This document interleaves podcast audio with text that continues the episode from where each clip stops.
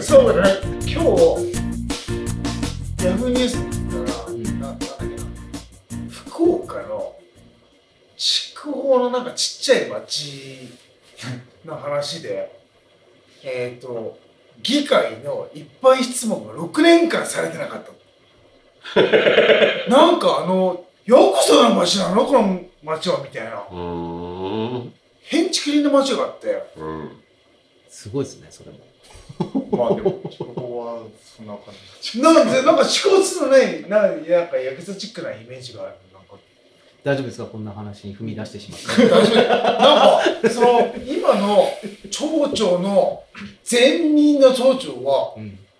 なんか執務室でっていうか町長室で多分なんか執務してたら、んあの銃を持ったやつに射殺されたとか言うマジでって。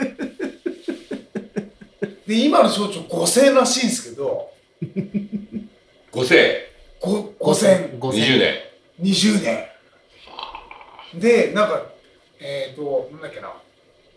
そのちゃんとした議会がまともに開かれてないのでその町の職員がうん。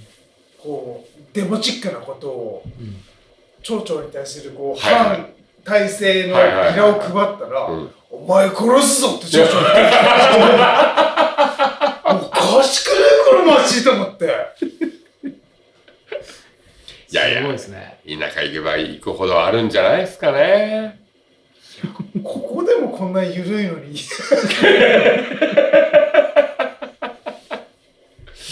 や、でもなんか、もう民主主義のかけ山のな プーチンチックな感じじゃないですか。だってまあまあまあまあまあまあ、そうですね。でも、実際、実際ね、いろいろほら、その、考え方とか、こう、SNS でい今そのさっきの話題に関してもこう上げたのが話題になったりするじゃないですか。いや、あなたがそれ言っちゃいけないだろうっていうこともやっぱりあったりとか、やっぱ感じることがこう多々あって、これは僕らは喋っちゃいけないんだなってことを思いながら逆に感じたりもしたけど、そうそのこの人が統括したって言ってなんか書類送検されたらしい町長が。あいやもうそれを狙ってたんじゃないですか逆に言うと。今もうそれも出せる時代なので。すごい。だその町長を誤選させるなんかこうその住民もおかしいんじゃないかと思う結局もうそこに対立できないなんか線引きがあるんでしょうね。意外とほらそのなんていうんですか？その大倉村じゃなくて僕がいた北海道のある町だと結局そんなに大きくはないけどもその周辺の中では一番大きい町になっててでそこでグループ企業。簡単に言うと建設業の親父で資材要は簡単に言うとアスファルトプラントとかコンクリートプラントとか使う資材をグループ企業で作っちゃってそうするとその町の中ではそほぼほぼそこになっちゃうじゃないですか。そうすると権力というのができちゃうわけですよ。異様な葬式だったりとかすからねなんかそう去年とかになんか町長選があったらしいんですけど、はい。その町ん4000人ぐらいの町だとか言うんですかね、でもあの新人対立候補なんか商工会のなんかはいはい。人が対立候補として出たらしいですけど、2000何票現地の人が2000何票で対立候補が600票ぐらい。大差じゃないですかこの自治体はなこの体制を変える気はないのかと。まあそれはそれで、かうん、変えられないられない理由があるのか。次の選挙戦に向けてそばピン行ってくださいな 話してなんかいやいや、俺、今日村の話しようと思って、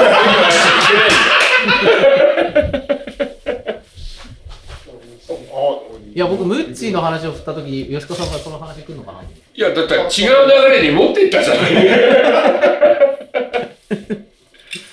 じゃあちょっとあ話題変えさせてもらっていいですか、どうぞどうぞえーっとね、あのーちょっと去年もね、ちょっと触れさせていただいたふるさと納税、おはいおまあ、あの年度末ということで、はいあのーちょっと今年も、まあ、東芝ラジオでご紹介させていただきたいので、はいもう東芝ラジオも取材もするんだぞっていうのをね、こう 取材？取材。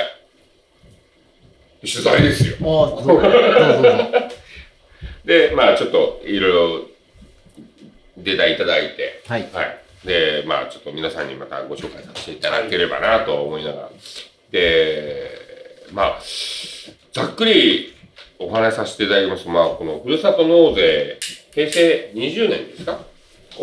全国的に始まって、えっと、大倉村もそれから始めて、まあ、徐々に増えてこられて、まあ去年は、こう、ちょっと1億ちょっと切るぐらい皆さんに、まあ、納税していただいたけども、なんと今年、はいまだ3月終わりきってないので、確定はしてないですけど、1億2000万ぐらいを突破してる状況らしいです。うんこう、東芝ラジオで去年紹介させていただいたからこう広まったんですよ。そうですね僕たちはいっぱい貢献してるんだと。はい誰か笑って突っ込むところなんだけど。いや本当なんじゃないですか？そう、まあ皆さんにそれだけのご寄付いただき、ご寄付というかね、納税いただきながら、はい、あのーこの、その中でこうメッセージ、やっぱりたくさん今年も頂戴してるみたいで。ああふるさと納税された方からはい。メッセージがあるのはい。えーっと、なんかこう、どういうふうに使ってほしいっていううんこう項目が、えーっと、6つぐらいある中うんで、で、そのご希望を書いていただいて、で、でまあメッセージもいただくような形で、まあ、形で、あのーまあ公開可の部分でね、はいはいちょっと、あのーたくさんいただいている中で、ちょっといくつか紹介させていただければなと思いながら、こう、まだいたんですけれども、まあ、やっぱり、あのお米が美味しいからね、あの、返礼品でお米を求めたりとかしてる方でも、あの、ね、あの、美味しいお米をありがとうございますと。皆様のご発展をお祈りいたしますとか、オクラ村の農業を応援してますとか、えー自然災害で農業が痛手を受けてるんではないかと心配でした。毎年美味しいお米をありがとうございます。もうすごくこう、美味しいお米がはいできる。ね、あのそそんな中でもこう今回初めてふるさと納税させていただきました。美味しいお米が食べられることを楽しみにしています。コロナ禍の大変なことも多いと思いますが、頑張ってください。応援しています。日本の、で、あ、これごめんなさい、これ農業っていうな。めっちゃチェッそうクしてあるそう、チェック入れてますよ。コロナで世界ンでえ？蛍光ペンでいっぱいそうですよ、ここれは紹介しなきゃいけない。っていうかね、紹介するこう数もちゃんと合わせてこなきゃいけないなと、いろいろ考えてきた。さすが えーコロナで世界が変わっても美味しい食べ物へのニーズがなくなることはないでしょう。えー美味しい農作物を作り続けてください。そして世の中を元気にしてください。ね、食べ物で、奥村さんのこう食べ物で元気にしてくださいとか、こうすごい期待を込めていただいたりとか、ねしてるメッセージ。で、またこれがね、こう村全体に対してとかっていうメッセージだと、ね、日本の過疎化の最前線に立ってらっしゃる孫を応援いたします。子孫の未来は日本の未来。ぜひ、希望を。村でいいんじゃないですか？孫じゃんうん。村村ね。うんでも、でも書いてるから。孫って書いてあるんですか？いや、本当は、あの、あれなんだけど、まあいいよ、突っ込まないで。いやある意味ディスられてるんだよねうん。そうね。うんえーっと、ぜひ希望ある未来を大倉村から全国へ発信していただきたいと思います。はいまあ、こんな形でね、あの、村にもいろいろメッセージをいただいたりとかしてます。でまた、非常に温泉にもね、対してもこうメッセージいただいてました。肘折温泉は日本一素晴らしい温泉。応援してます。今年はどうでしょう？キャラバン開催してほしいな。そっち。これ、ふるさと納税へのコメントですからね。はい。僕らじゃないですよ。はい。納税の方の。あはい。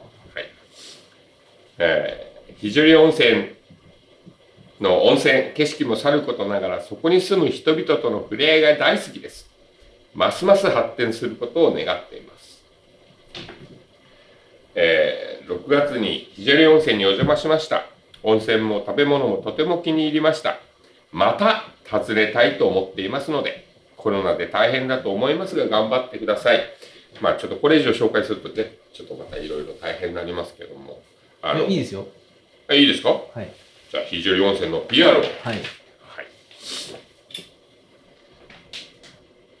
いつも肘折温泉で心も体も休ませてもらっています。ご恩返しができればと思い、今回寄付いたします。あねもう一つぐらいどうですか？え？もう一つぐらいないですか？そうですね。肘折温泉の当時文化を守り続けてください。まだまだ、まだまだいっぱいあります。これでも吉川さん読んでくれないと我々何もわからないですもんね。そう、あのーなかなかそういう声に触れる機会ないですからね。とそうですよね。うんやっぱりあの、納税してくださる方が、やっぱりただ返礼品だけ見て、えーうん納税していただいてるだけではなく、うんやはりまあ非常に特別な思いとか、うん。興味とかを持って、まあ非常にだけでなく、うん多くの村に対してもそうなんですけども、あの、納税していただいてる方も、たくさんいらっしゃるっていうことはやっぱり理解をして、うん。今後ね、いろいろ。だって、本物子最高とかっていう、やっぱりね、なかなかこうご紹介うんする機会が少ない。食ったことないっすよね。実際ないんですけど、まあ、うんそういうものが好きな方もいらっしゃって、まあ、それをこうメッセージとしてくださったりとか、ね、この大倉物の様子を YouTube で見て、綺麗なところであり、棚田などもあり、お米も美味しいかなと思いました。お結局、あの、結構ね、初めて納税した。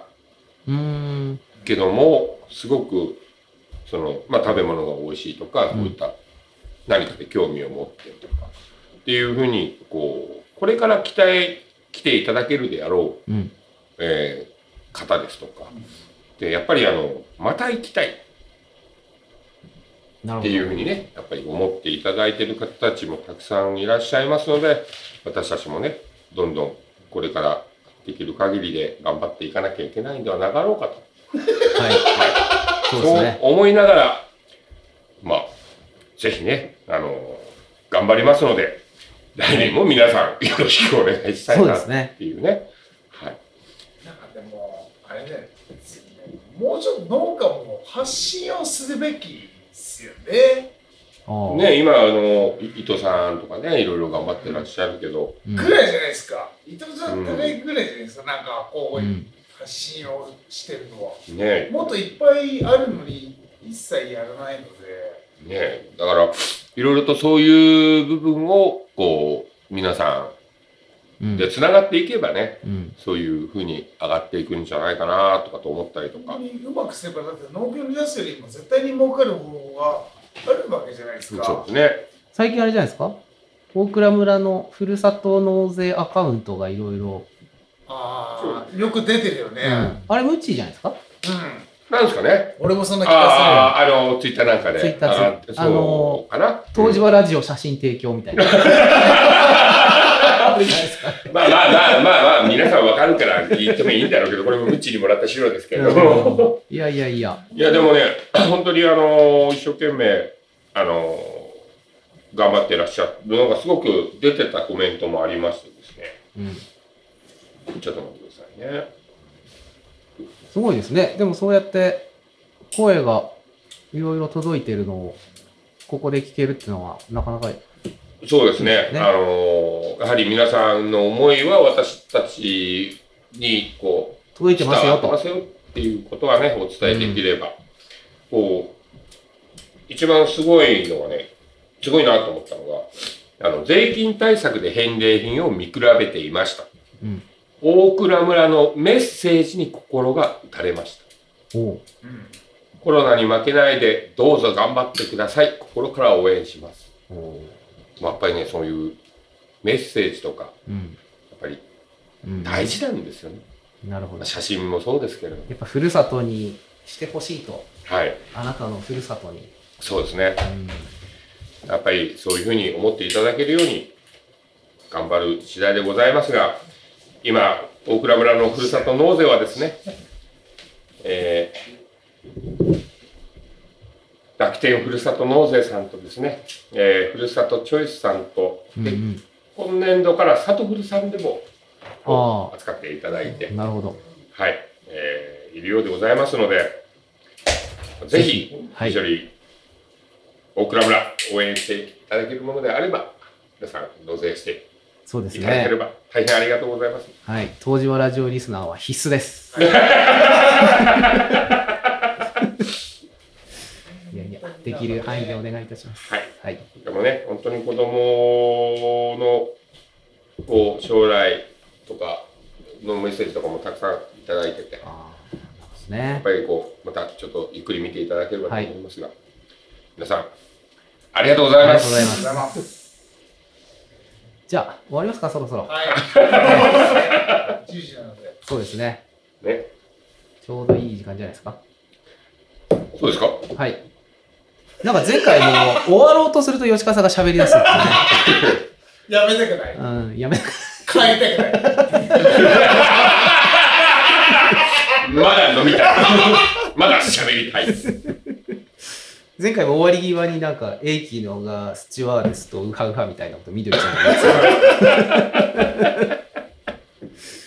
たね、いろいろありましたね。ありましたね。はい。全然覚えてないけど。まあその話俺帰ってからの話だよそうそうそうそう。ねねでも本当にああの、あれで終わったので、エイキがスチュワーデスとウハウハっていう話は僕も知らないんですけど、まあなんかツアーで来たね、そうですね。はい。ああ来たよねキャビンアテンダントさんですか？そうだよ俺うん。カーブ会で家も乗った時によ ユーモ乗ってると全部いるなと思ってユーモ乗ってるといろいろ見えますね。非常にのいろんな出来事が。あそこいい場所なんだ。よいい場所